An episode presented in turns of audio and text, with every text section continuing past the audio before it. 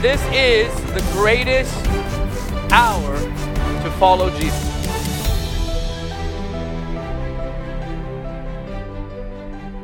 What if you were told of a hidden virtue that, in essence, is the key to all of life? It unlocks the purpose of your existence, it attracts the presence, the provision, and the protection of our Creator. It is the root of all noble character. It is the foundation of all happiness.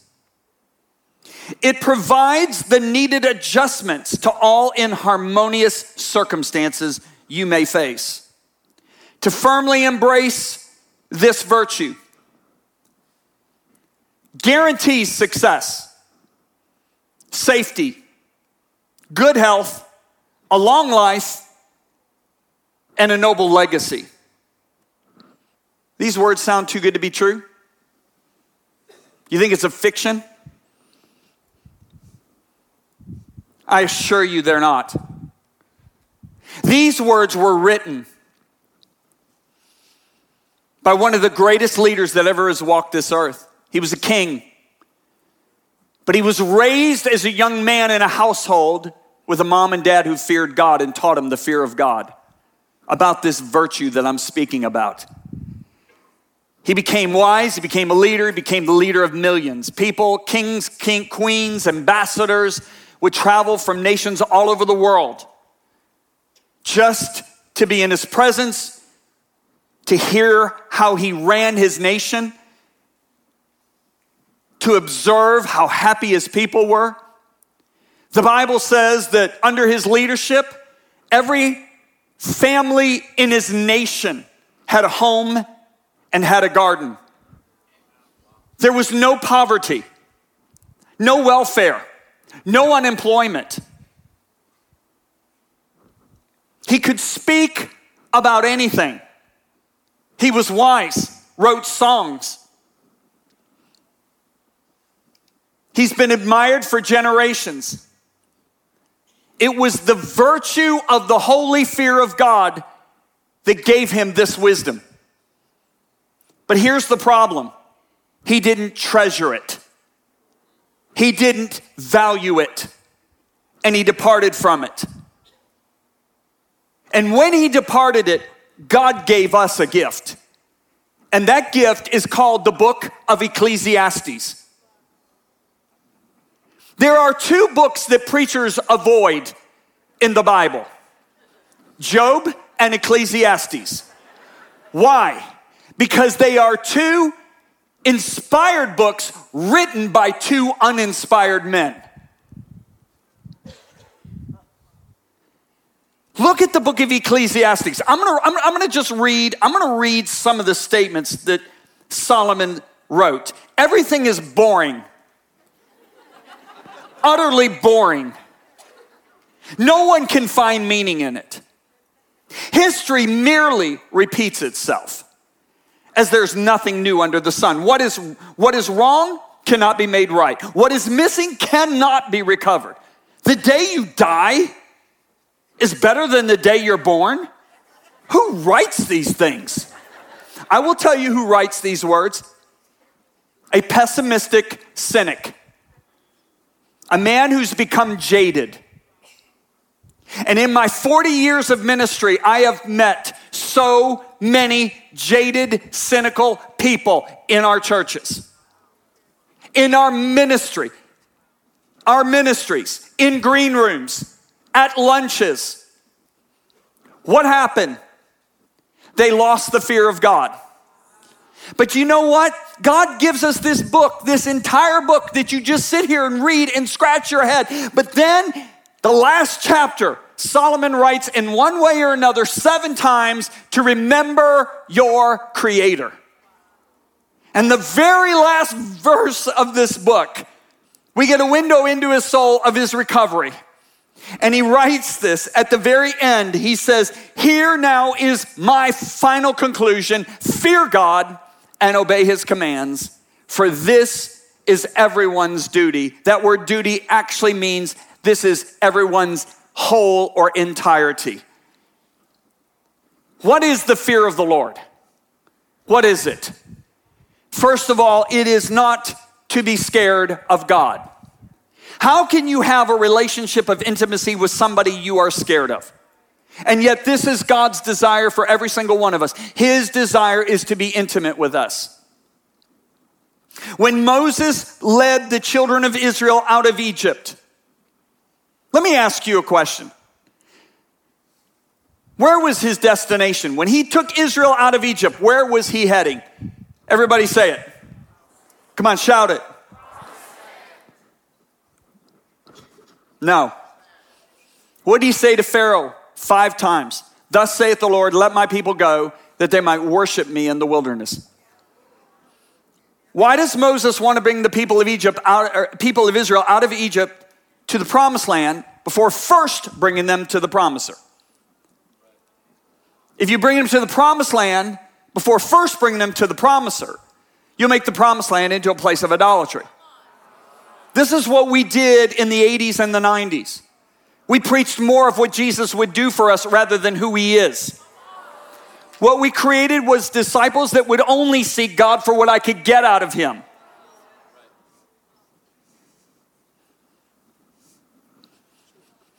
Moses brings them straight to Sinai. Why does he bring them to Sinai? Because that's the place he met with God at the burning bush. See, I find something totally amazing. I look at Israel, and Israel is abused by Egypt. They live in the slums, they are eating the leftovers. Their children are abused and killed. They have stripes on their backs. They're working all their life just to build somebody else's inheritance.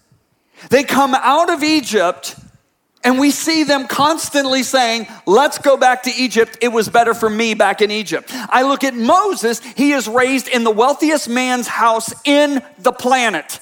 There is nobody wealthier than Pharaoh. He's the richest man on the planet. Pharaoh is Moses' grandfather. Moses can throw a national party. He can have a national sports day. He can drive any Ferrari he wants. He can have any Harley in the collection. He can have any girl in the nation. But he, he comes out of Egypt and he never once says, I want to go back to Egypt. It was better for me back in Egypt. Now, Israel's getting abused. Moses is living in luxury. Israel's saying, I want to go back. Moses never says it. What's the difference? I'll tell you the difference. Moses had one encounter with God at the bush. Israel had a chance and blew it. Because when Moses brings Israel to that mountain, he and God have a private meeting. Most people don't read this. If you go to Exodus 19, verses 3 and 4, you will find out that God says to Moses private, privately, He said, You go down and you tell the children of Israel, the whole reason I delivered you out of Egypt was to bring you to myself. That's the whole reason I delivered you. And he said, I've called all of them, every one of them, to be a kingdom of priests. I want every one of them to be able to come to me personally. He said, Tell them to get ready, tell them to clean the filth off their clothes over the next two days, because on the third day, I'm gonna appear to them. Now, why does he tell them to clean the filth? Because they still had the filth of Egypt on their clothing. This is why Paul says, having the promise of him dwelling in and with us in his glory, let us cleanse ourselves. He doesn't say the blood of Jesus is going to cleanse you.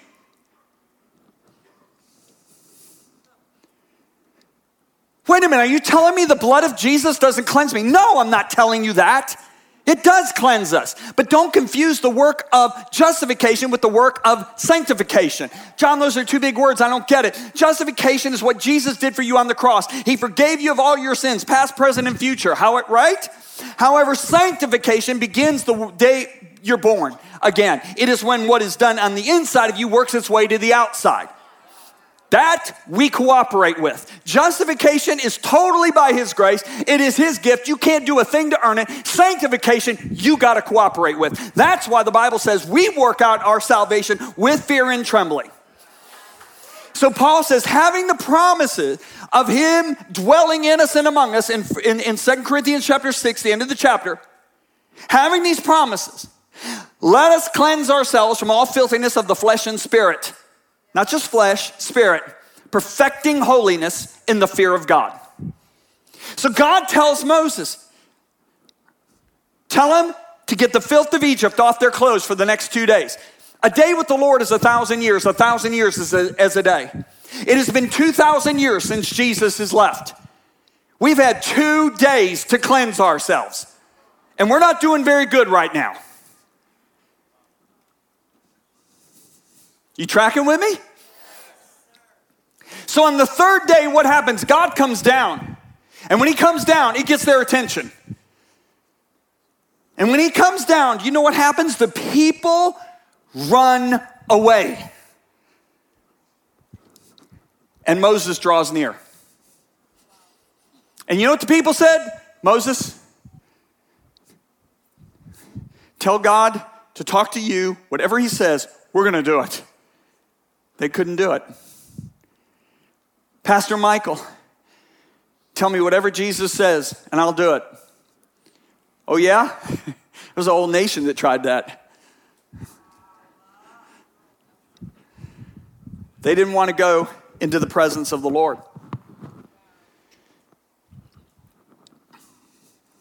So Moses makes this statement. Moses is absolutely devastated. He's gone through all this hassle to get these people out of Egypt, to get them to God, and now they don't even want him. They want his blessings, they want their land, but they don't want him. So Moses says to the people, look what he says. He says to the people in Exodus 20 20, he says, Do not fear. Everybody say, Do not fear. For God has come to test you. What's the test? To see that his fear is in you so that you may not sin. Now look, look at this. This is interesting. Do not fear. Because God's come to test you. What's the test? See if his fear is in you. Now, is Moses contradicting himself? Is he speaking out of two sides of his mouth? No. He's differentiating between being scared of God and the fear of the Lord. There is a difference. The person who is scared of God has something to hide. What does Adam do as soon as he sins against God? He hides from the presence of the Lord. What is the person who fears God has nothing to hide. That person's terrified of being away from God.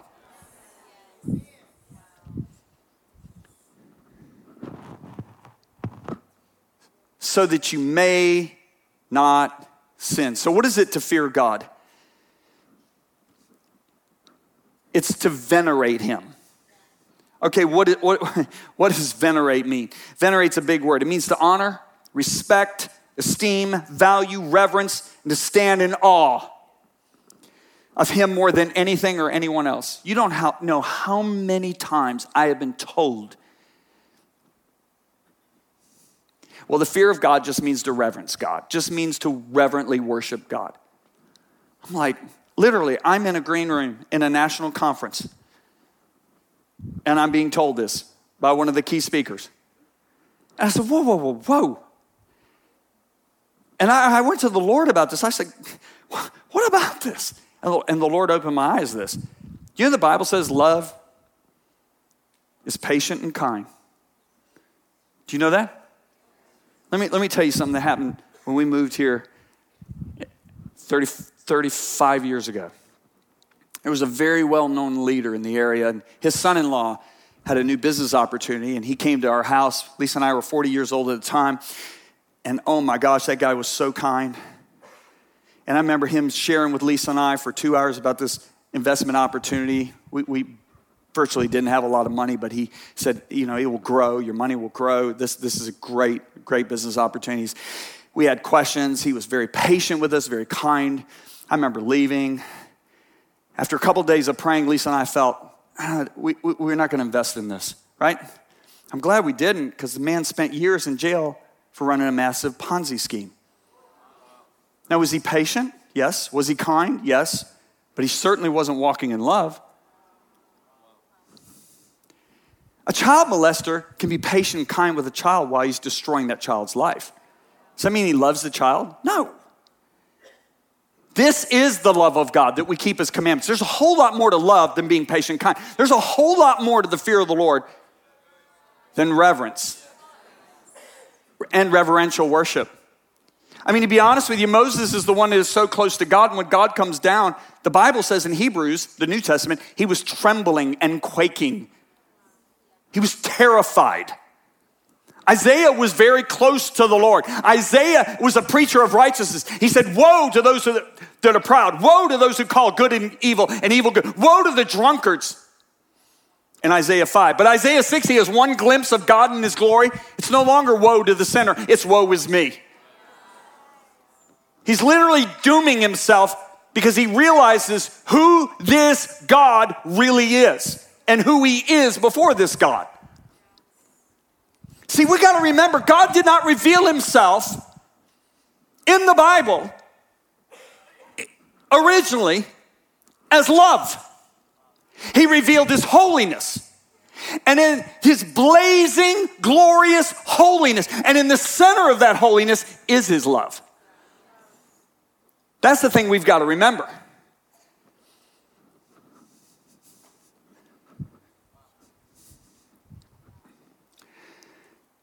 When we, when we fear God, we firmly embrace his heart.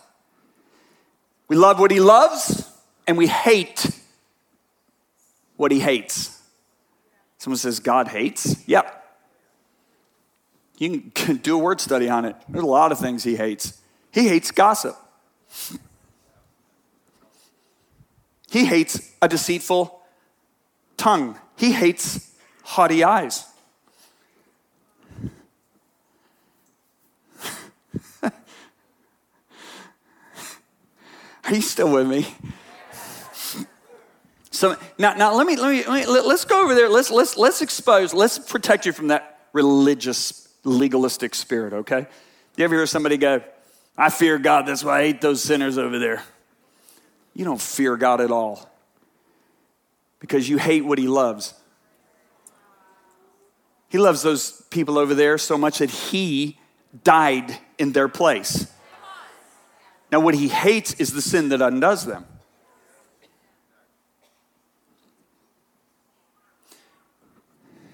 When you fear God, you don't dislike sin, you hate it. So I asked the Lord one time, I was actually, when I was youth pastor here, um, I said, God, why isn't there a stronger anointing on my life? And I was frustrated. I said, Lord, I get up at five o'clock every, well, I got up at 445 every single morning. I would drink an entire glass of warm lemon water. I would go outside and I would pray for two hours. I would read my Bible. I would study. I would listen to, I would listen, I'm sorry, tapes, okay? Please forgive me. I'm sorry. I don't know how else to say it. But anyway, I, am listening to every preacher's tapes. I've got the what Benny Hinn used to call the walk a man. And um, I mean, seriously, okay? I mean, we were really, really. Anyway. Um, and, and I'm, I, I, don't know if I was in here, I don't know where, if I was out there, but I, I think I was actually around here. And I just, I was frustrated. I said, God, why isn't there a stronger anointing on my life? How come when I preach, my words just go boing, boing, boing, boing, boing, boing, boing? How come there's no authority in my words? And you know what the Lord said? I, I, I, I, just basically screamed out, Why isn't there a stronger anointing on my life? And you know what the Holy Spirit said to me? I, I mean, immediately he speaks to me. He said, Because you tolerate sin. I went, What? He said, Because you tolerate sin. And then I heard the Spirit of God say, read Hebrews 1. So I go get my Bible, I open up, we didn't have, you know, iPads back then. I open it up and I start reading Hebrews 1. And this is where God the Father inaugurates Jesus as King of the universe. And look what God the Father says to Jesus on the day he uh, inaugurates him. Because you have loved righteousness. He said, stop right there. Every Christian in America loves righteousness. But I didn't stop there because you have loved righteousness and hated lawlessness. What is lawlessness? Not being submitted to the authority of God. It's sin. Sin is lawlessness. That's the definition of sin. Sin. if you ask somebody, what is sin? They really, many times, can't even answer you. It, uh, it's adultery. No, adultery is sin. Oh, oh, it's murder. No, murder is sin. What is sin? John tells us 1 John 4 3. Sin is lawlessness. Lawlessness means you're not submitted to the, to the word of God. Adam didn't jump in bed with a prostitute in the garden. He simply obeyed what God told, disobeyed what God told him to do. Because you have loved righteousness and hated, not disliked, lawlessness. Therefore, God, even thy God, has anointed you more than your companions. The Holy Spirit said, Learn to hate sin the way I hate sin. You'll see the anointing of God increase on your life.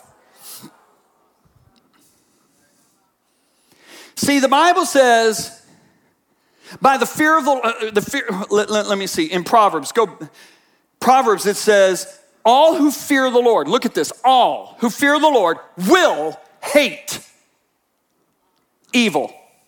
See, they don't hate people, they hate the evil that undoes people. There's a huge difference. That is why I hate, notice the word, not dislike, hate. Pride, I hate it.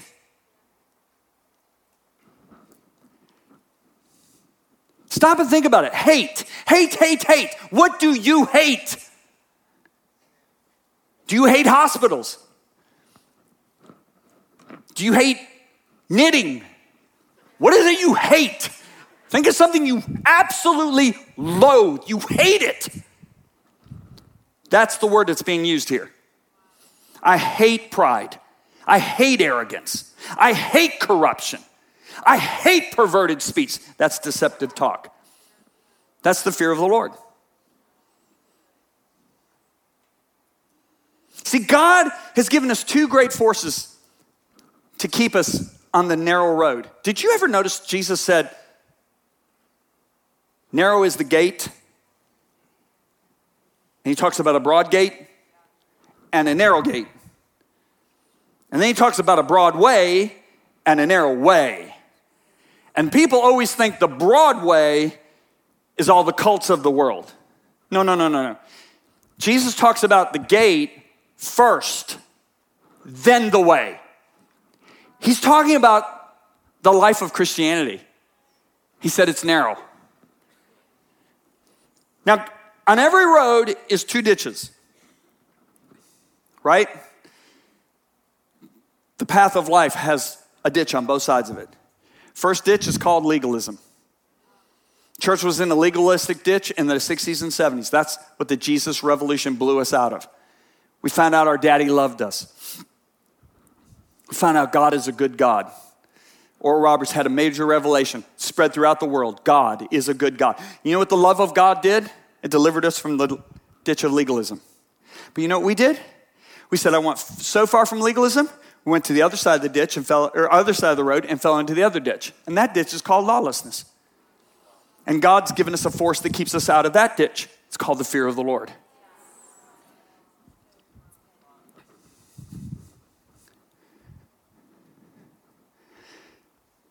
I was uh, I was in Malaysia. I think the year was 1999. And it was the largest Bible school in the nation. And they had opened the nation up for people to come from all over. And I remember there were people there from just basically all over Asia, not just Malaysia. M- Malaysia, the state law is Islam. It's the, it's, it's the only Muslim state. Now, Indonesia more, has more Muslim people in it, but Islam is state law in, in Malaysia. And it's the only Muslim state in all of Asia, I think. And I'm there, and, and, and we did 10 meetings. And by the 10th meeting, the building was packed. However, they were nine of the toughest meetings I think I can ever remember in my 35 years of traveling. I literally fought devils at breakfast, in my sleep. It was so dark, so heavy, so tough. And I remember we came to that 10th meeting, and, and the building was like this it was very wide, more than it was deep. And so the platform was like really wide. It was even wider than this one, a lot wider than this one. And I remember the 10th meeting, I preached on the fear of the Lord. And I, I, I remember saying, all the women that are called to preach the gospel, but you've never publicly acknowledged it, I want you to come down front. Well, whoa, did people come forward. We had, and remember, this, this thing's much wider than this platform. We had four to five deep of women all the way across the front, okay? And I remember there were stairs like this. And I, I remember started walking, I, I started walking down the stairs. And all of a sudden, the presence of God fills the building. And it was, it was daddy. Like, wonderful. And all of a sudden, uh, you know, I kind of stopped halfway down the stairs. All of a sudden, I started, the women, I started seeing the women smile. And within probably 60 seconds, they were laughing hysterically. And within another 60 seconds, every one of them was on the floor. And nobody caught them. And I remember seeing three women on top of each other because they just, that, I mean, it was, and, and, and, and it, I remember watching these women howling, laughing. Now, Asian women are really quiet, and I, I, was enjoying it so much, I just sat down like this, and I just sat there and just watched. And I remember seeing this one woman. Now, you gotta remember, I'm raised Catholic, I'm not raised Pentecostal, okay? I saw this woman, had her hand on her belly, going back and forth, laughing hysterically. And I thought to myself, I wonder if that's where holy rollers came from. Seriously, I, I, th- I thought that. So I'm watching this. I, I, I'm just like, I realize I'm out of it. I'm out of the picture. And it's just wonderful. And it lasts about five minutes. And all of a sudden, the Holy Spirit speak, speaks to me. And he said, Son, I'm coming in in a different way. Well, within just seconds of him saying that, all the women kind of quieted down. And this presence comes in the building. Now, I had recognized that presence from two years earlier when I was in Brazil. I was in Brazil, and I remember it was a national meeting, and I was the Friday night guest speaker. There were thousands in the arena, and they were all talking and walking around to the concession stands, had their hands looking around during the worship. The worship was over. The leader got up and started reading from Scripture. And now I can hear a low mutter of people talking while the Scripture's being read. And I remember I'm getting really angry at this point. And this is my first meeting ever in Brazil, and it's a national conference. And I remember the Holy Spirit said, You got to deal with this. So I walked up to the podium and I said, I have two questions for you. First words I ever spoke in public in Brazil wasn't, Thank you for having me. Wasn't, It's great to be here. I'm so honored that you would have me. I just said, Here's what I did I walked up to the podium and I just stared at him like this. Now they're still talking, walking around. But when the Friday night guest speaker gets introduced and he's just glaring at you for about 60 seconds, that gets people's attention. And after 60 seconds, I realized all the talking stopped and every eye was on me. They were like, What are you doing? And I remember I said, I have two questions. Question number one you're talking to somebody sitting across the table the whole time you're talking to them. They got their arms crossed looking around, they got their hands in their pocket looking down, or they're whispering to somebody sitting beside you. Are you going to continue to talk to them? They didn't say anything. I said, No.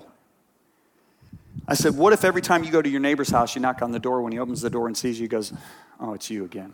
And he turns around and walks away, leaving the door open. I said, You going in? No.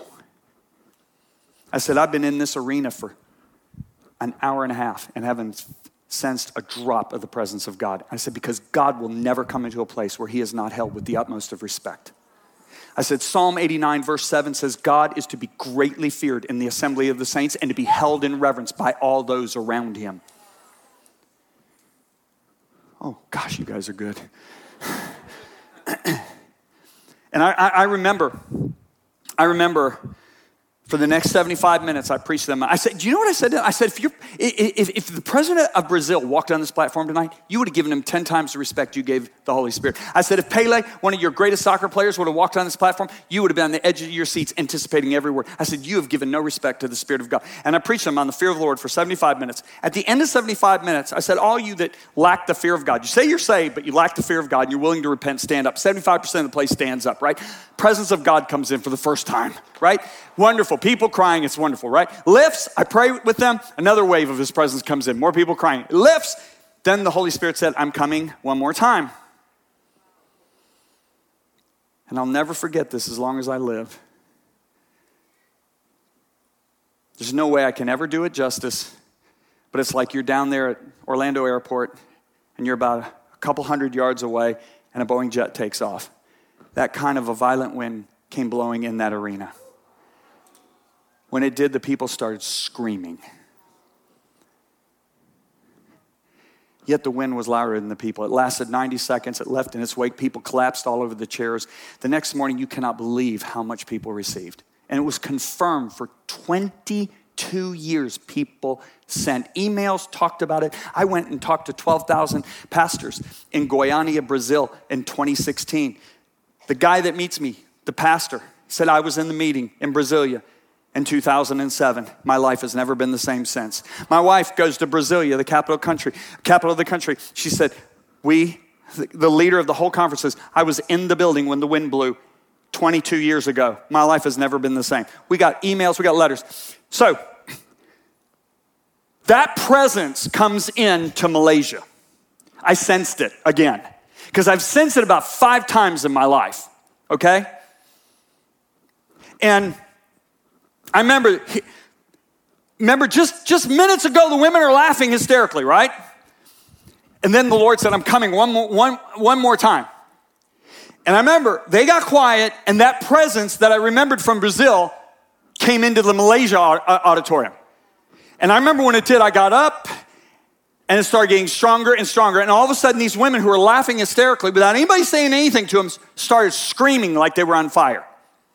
Okay? I, I, hope this isn't irreverent to you. I am not trying to, to, I, I, to be honest with you, I don't look for manifestations. People that look for manifestations are crazy. I'm telling you, they're crazy. Jesus said, You seek me for the signs? Just because your stomach got filled? You're not seeking me because of who I am? I'm telling you, people that seek manifestations, it's ridiculous. I mean, manna never satisfied anybody. Manifestations don't satisfy you. We're looking for a person, not a manifestation.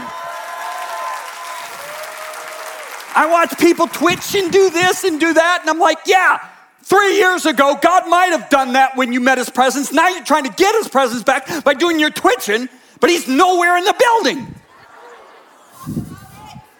Oh, it's so frustrating. I've had the presence of God come into arenas and people start laughing and they start twitching, and all of a sudden the Spirit of God leaves faster than he came. And I get so angry. I'm like, what are you doing? We are looking for a person, not a manifestation. Sorry, that's my soapbox. Okay. So, anyway, these women start screaming. Now, I have, listen, I have seen demon possessed people. I've been in Indonesia and I, I, I, I a woman come up like a snake through all the people's legs. I mean, I've, I've, I've, seen a woman's face turn into a skull in Indonesia. That's another story. Anyway, this wasn't demonic, this was holy. Okay, this was holy. And I remember, I'll never forget this. His presence, there, there was an authority that came in there that was frightening. Okay? And I'm walking back and forth on this long, long platform going, oh my God, oh my God, Oh my God. And it's getting stronger and stronger. And the thought goes through my mind. You know what goes through my mind? This thought. And the same thing happened in Brazil. Same thought. John Bevere, you say one wrong word, you make one wrong move, you're dead. Would it have happened? I don't know, but it happened with a man and wife when they brought an offering in their church service in Acts chapter 5. They fell over dead just because of motive. There's nothing wrong with giving an offering, but the motive was they wanted to be the big givers of the church and be seen as that. They were more interested in appearance.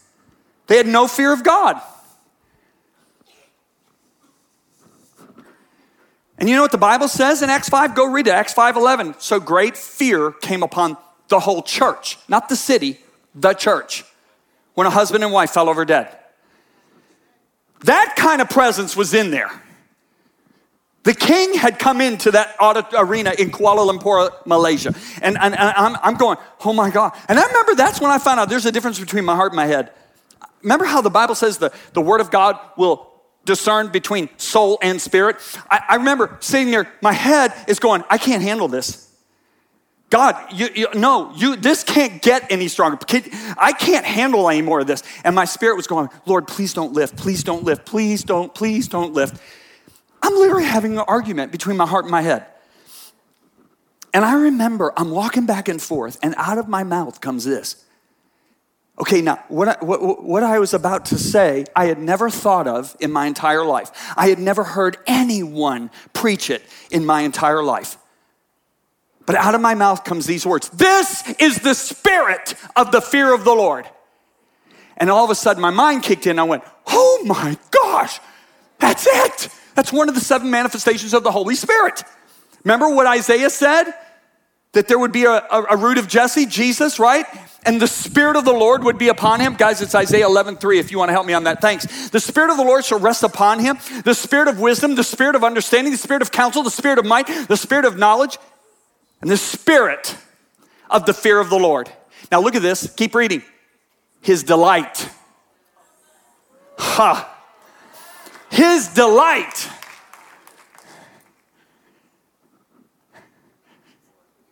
Was in the fear of the Lord.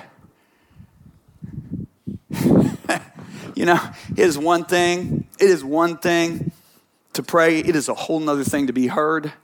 Do you know what the Bible says? Jesus was heard because of his godly fear, who in the days of his flesh, right?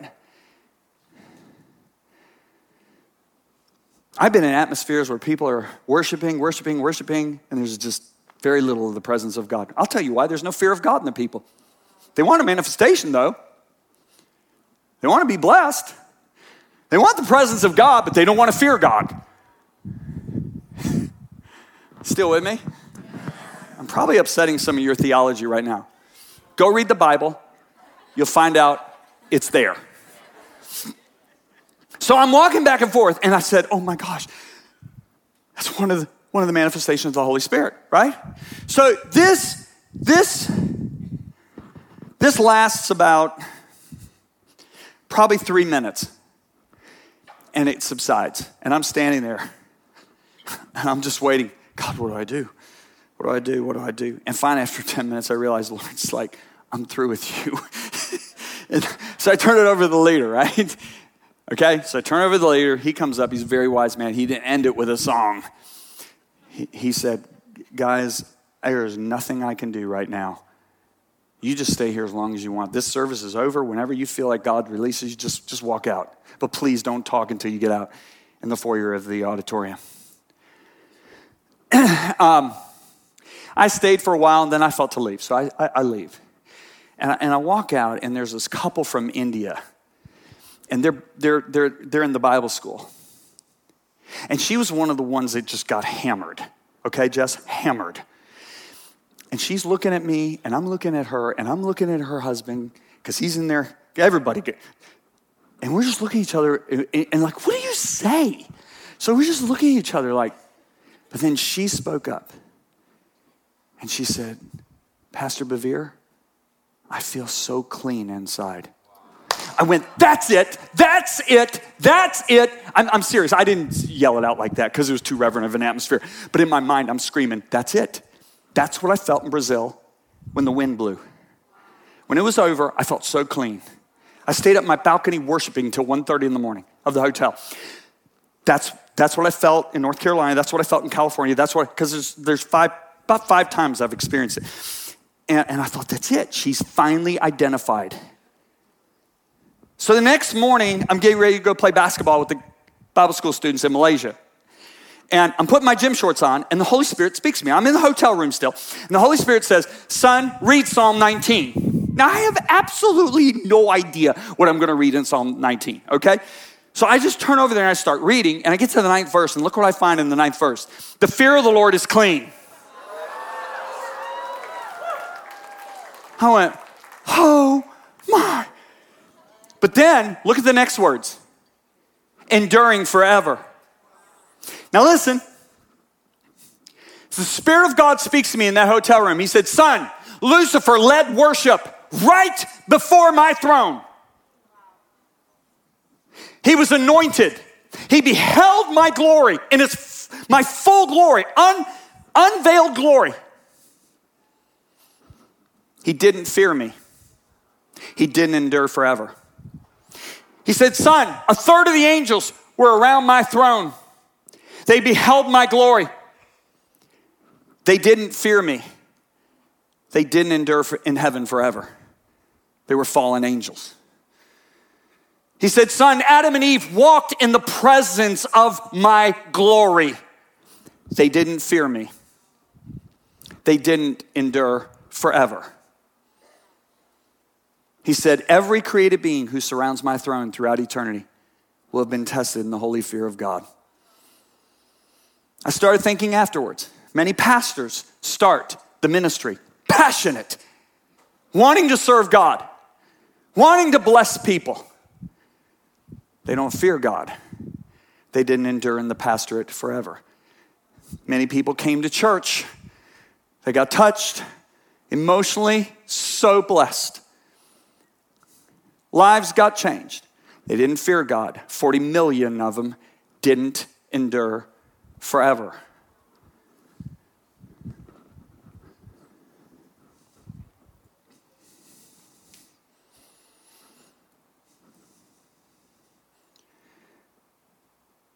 What is the manifestation of someone who fears God? And let me end with this. Do you understand what I mean by what is the manifestation? What's the outward evidence that somebody truly walks in the fear of God? Right? Like, let me put it to you this way. If I take a knife and I go put it in an outlet and you're not doing my funeral three days later, that is evidence that there's no power in the outlet. But if you are doing my funeral, that's the manifestation or evidence that there is power in that outlet. Simple? What's the outward evidence of somebody who truly fears God? Number one, they'll obey God instantly. You ever hear somebody say, Well, you know, the Lord's been dealing with me about this now for several months. Ha, ha, ha. You are laughing and you're actually joking about your lack of holy fear. I, read, a, I read in Psalms, it's in the New Living Translation, Psalm 119. There is actually a verse that says, I will hurry and obey you. It's in the new Awe of God book.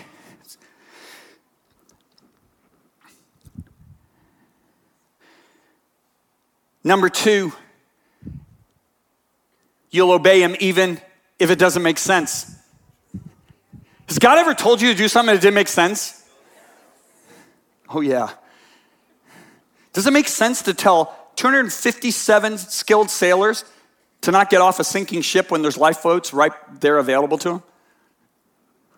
Yet they listened and they were all saved. Did it make any sense to spit and make mud and put it on a guy's eye? Does it make sense to forgive the person who has deeply wounded your child? Does it make sense not to get even when somebody has used their authority to abuse your child? Let's keep going. I'd preach all night if I keep up on this one. It means you obey him even if it hurts. As Christ suffered for us in the flesh, arm yourselves for the same. Most Christians aren't armed to suffer. When they go through pain, they react instead of act. They go into a state of shock, bewilderment, and amazement instead of acting. It means you'll obey him even if you don't see a benefit. Do you realize how many Christians we have to show the benefit before they'll obey God. Believe me, I have found over 40 absolutely crazy amazing. I shared some with you when your eyes were closed. Promises in Scripture to those who fear God. I'm telling you, there's over 40. I've studied this for years and years and years. There are 40, absolutely, that you will fear. No, do you, do you know that the fear of the Lord swallows up all other fears? Show me a person who does not fear anything that's coming on the earth, fear any bad news. I will show you a person who probably fears God or is crazy. because the fear of the Lord swallows all lesser fears. Okay, it, but, but the problem we have today is you don't find people lining up for an obedience conference. They don't travel hours to come to a holiness conference. They just don't. You're, you're an exception. You're kind of you're kind of different here. Okay, you probably would.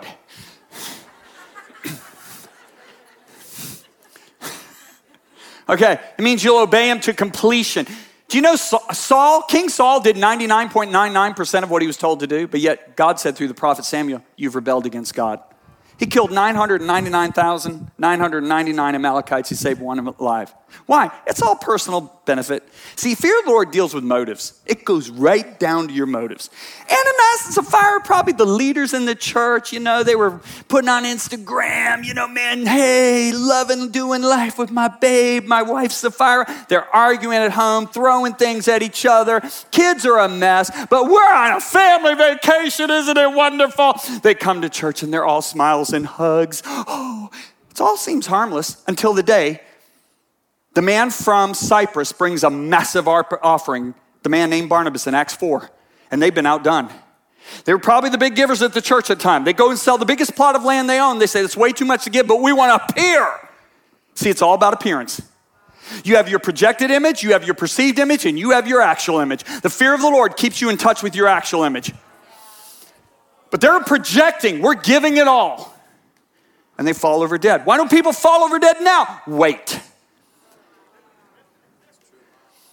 Hophni and, listen, excuse me, Uzzah steadies the ark and is killed. Nadab and Abihu, Aaron's sons, come in with irreverent fire and they're dead. But Eli's got some sons, Hophni and Phinehas. They're committing adultery that line up at, they're committing adultery, the women that come to the tabernacle, 90 feet from the presence of where Nadab and Abihu were slain because they were irreverent in the presence of God and nothing's happening to them. Why? Some men's sins are evident, preceding them to judgment. Others' men's sins will appear later. The greater the glory, the greater and swifter the judgment. The building is shaking in the book of Acts. They're lining people up on the streets, and Peter just walks by and his shadow raises up. Everybody healed. I mean, it's like walking through a hospital and emptying it. But they choose to focus on their projected image. We want to appear as if we're giving it all. Nothing wrong with the offering, it's actually godly. Dead. How many people have done that in the 20th century church and the beginning of the 21st century? It won't happen very much longer. You still with me? Now, here's one of my favorite verses in the Bible. You ready for it? Psalm 25, 14. Look at this. The secret of the Lord is with those who fear him, and he will show them his covenant. Secret. The word secret actually is secrets. The secrets of the Lord are with those who fear him. Okay, how many of you have secrets? Let me see a show of hands. Put them up really high. What do I do with the rest of you? Pray for you for lying now or afterwards? How many of you have secrets? Can I please see? How many of you know that not all secrets are bad? There are good. There are secrets my Lisa knows that you will never know about me. Okay, they're not. Then they're not bad secrets. Okay. So now, how many of you have secrets? Okay, good. Now you can relate to what I'm saying. Okay, who do you who, who do you share your secrets with? Acquaintances? Mm-mm. Intimate, close friends. God's no different. God says, I share my secrets with my intimate, close friends, and my intimate, close friends are those who fear me.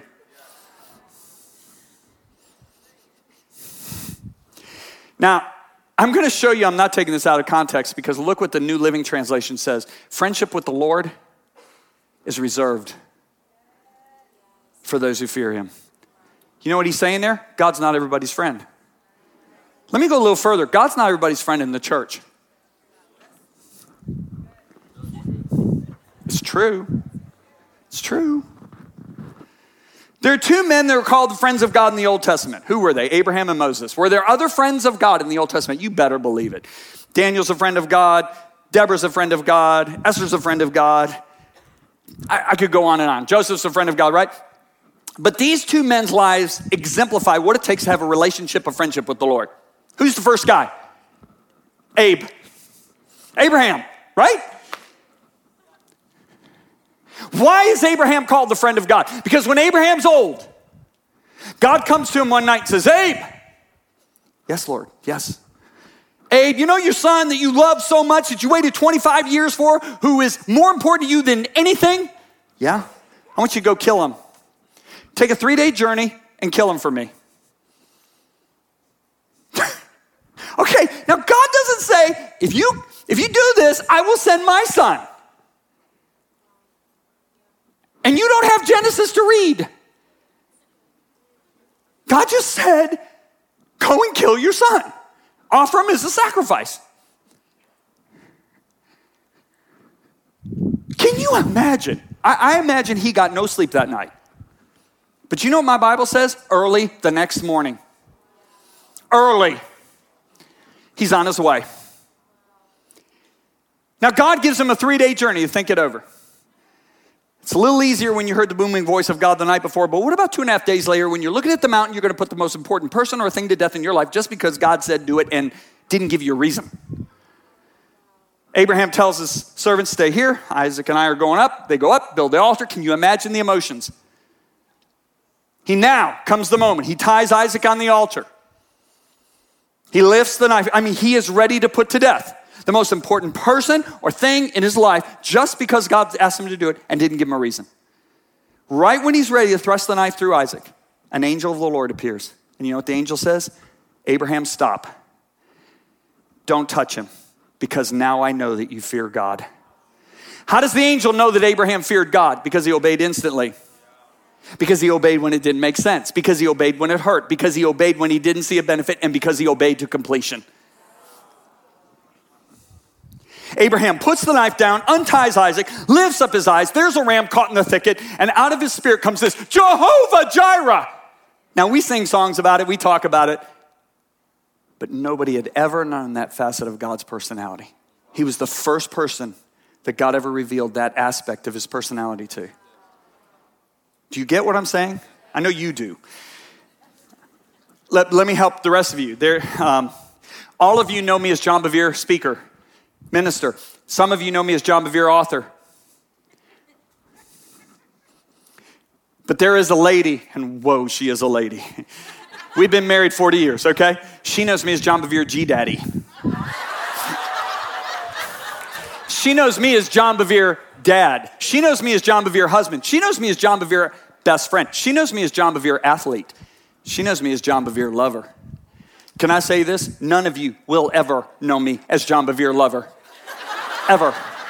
That is a facet of my personality is reserved for one human being on this planet, and she is the closest person to me on this planet.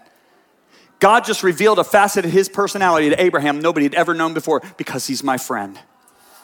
Now, look at the relationship dynamic between God and Abraham. It is amazing. One day God says, Should we do to Sodom and Gomorrah what we're planning on doing without first talking to our friend Abraham?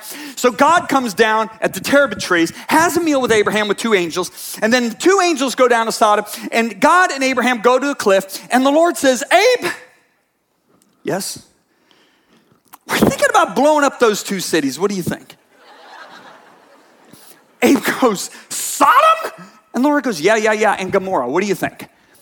Abe goes, think, think, think, think. My nephew's down there. My nephew's down there. Oh my gosh, my, my nieces are down there.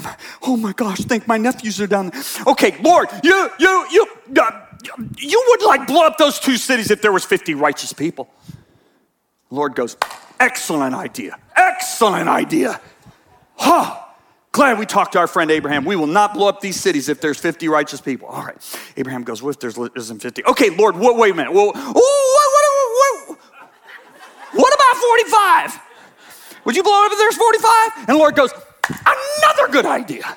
Okay, we will not blow up the cities if there's 45. So Abraham talks him all the way down to 10. He figures there's got to be 10 Lot's, one, all I need is nine others.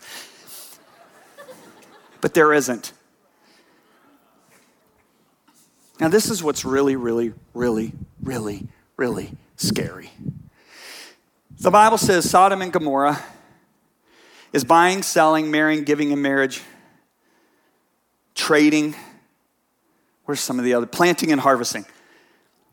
Okay, let me put that in today's vernacular. Life is great, the economy's booming, and if there is a God, He doesn't mind our lifestyle. They're 24 hours away from being obliterated, and they're clueless. Okay, that's not scary. This is what's scary. Lot, everybody say Lot, who the Bible calls righteous. Let me put it today's terminology saved, born again. He's 24 hours away from being obliterated. He's as clueless as Sodom. It takes two messengers of mercy, two angels, because Abraham prayed. Go read your Bible. Thank God Abraham prayed, because a lot would have been there. They came in and got him out.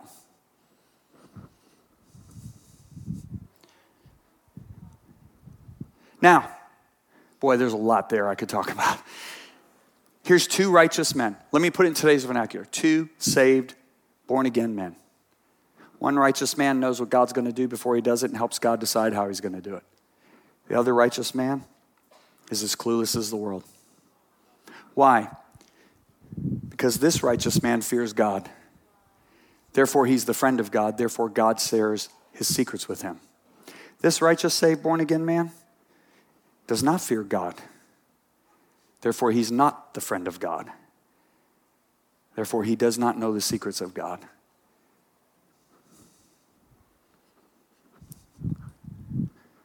Only difference is not how many hours they worshiped. Look, guys, I'm going to be really honest with you. Israel was worshiping God and said, Your worship to me is like offering pig's blood. And they were like, What? He said, Because when I spoke, you didn't hear me, you didn't obey.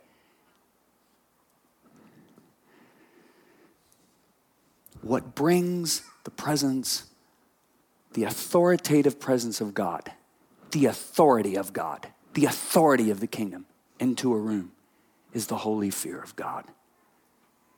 If you look at Moses, Israel knew God's acts, Moses knew his ways. What does that mean? Israel knew God by his acts. Israel knew God by how he answered their prayers. How many people know God by how he's answered my prayers? Israel knew God by his manifestations. I mean, come on, man. They saw a pillar of fire, a pillar of cloud.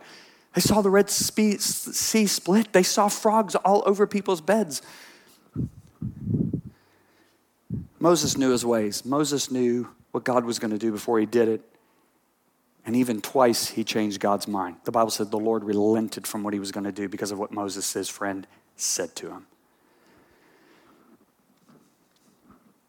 If you want to see this in the New Testament, then I'll close and I'll pray. Jesus makes a statement. He said to his 11, Judas is already gone.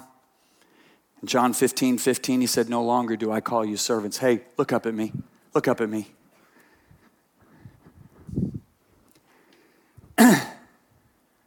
mm. No longer do I call you servants. You know what that means? At one time, these guys were looked at and merely regarded as servants. That's not a revelation, that's an English lesson. Now, why does God do that? Why does God keep us at the level of a servant, even though we're heirs? See, remember Galatians 4:1, as long as the heir is a child, he differs nothing from the servant. Why does God do that? To protect us, because he loves us so much. God doesn't want what happened to Ananias and Sapphira to happen to you and I.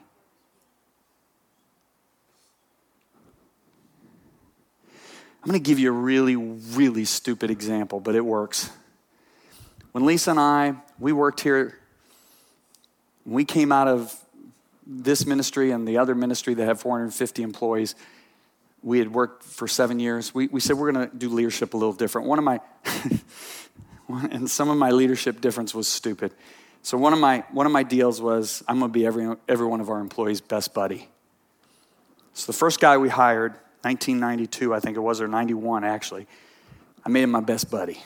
I mean, man, we played basketball, we watched videos, he hung out at our house. Man, it was wonderful for, for the first year. But after about a year of this, one day I, I, I set him down. I said, Hey, when, when people go to our resource table, you need to have a smile on your face. You got a look on your face like bug off. And I said, These are God's sheep. And you, you, need to, you need to be warm and inviting. Oh my gosh, when I said that, he pointed his finger at me and started railing at me. He said, You're this, and you're this, and you're this. And I went, Oh my gosh. And I remember real quick, I said, Lord, what do I do? And the Holy Spirit said, Fire him. so I let him vent. I let him vent. And I said, Hey, you, you can't work for us anymore. I, I'm sorry, I got to let you go. And he's mad. He storms out of my house because I didn't have an office then. We worked in our house. He storms out of my house, and I'm crying. I'm crying. And the Holy Spirit said he'll be back and he'll be twice as faithful. Three months later, I've not heard from this guy in three months. Three months later, he calls me. He says, John, God has never spoken to me like he has in the last three months. He said, I took you for granted. I lost sight of the place God had placed you in my life. I lost sight of the place God had placed Miss Lisa in my life. I lost sight of the place God had placed me in your lives. I treated you as common. I treated you as ordinary. I am so sorry. I went, wow. I said, oh, I forgive you. And we talked a little while, and I said, would you come back and work for us? He said, yeah. Now he came back, and I never had problems in that area again.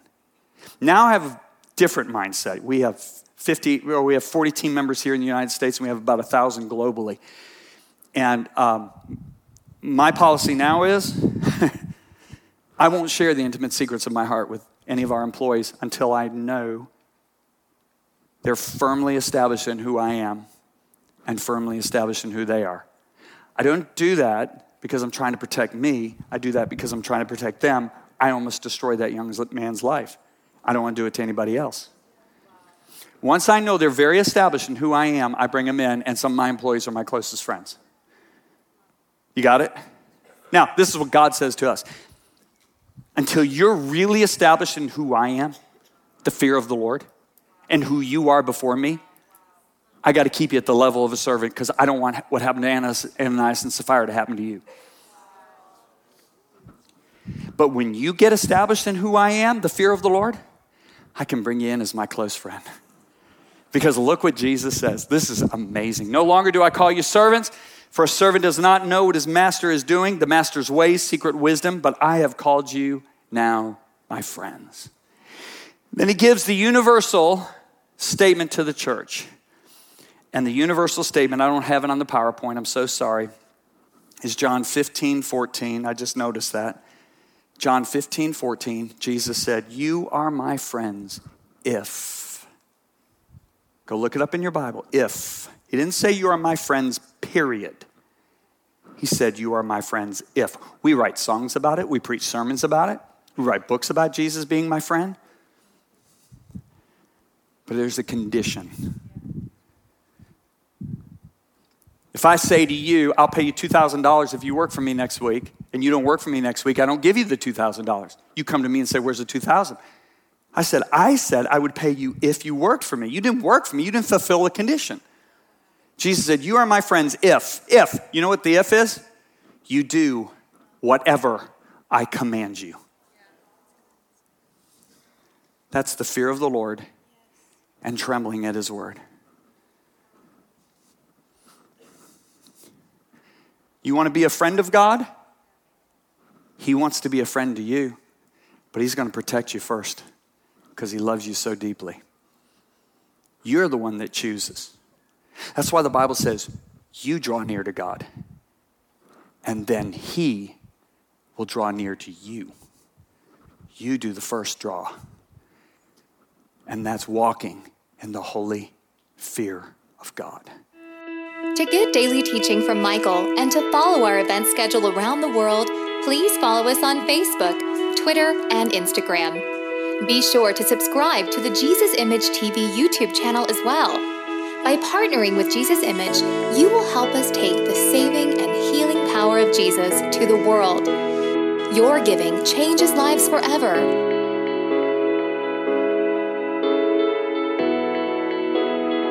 For more information, please visit us online at jesusimage.tv or write us at Jesus Image, P.O. Box 950640, Lake Mary, Florida 32795. Thank you for your prayers and financial support. Jesus is the answer for every life, everywhere.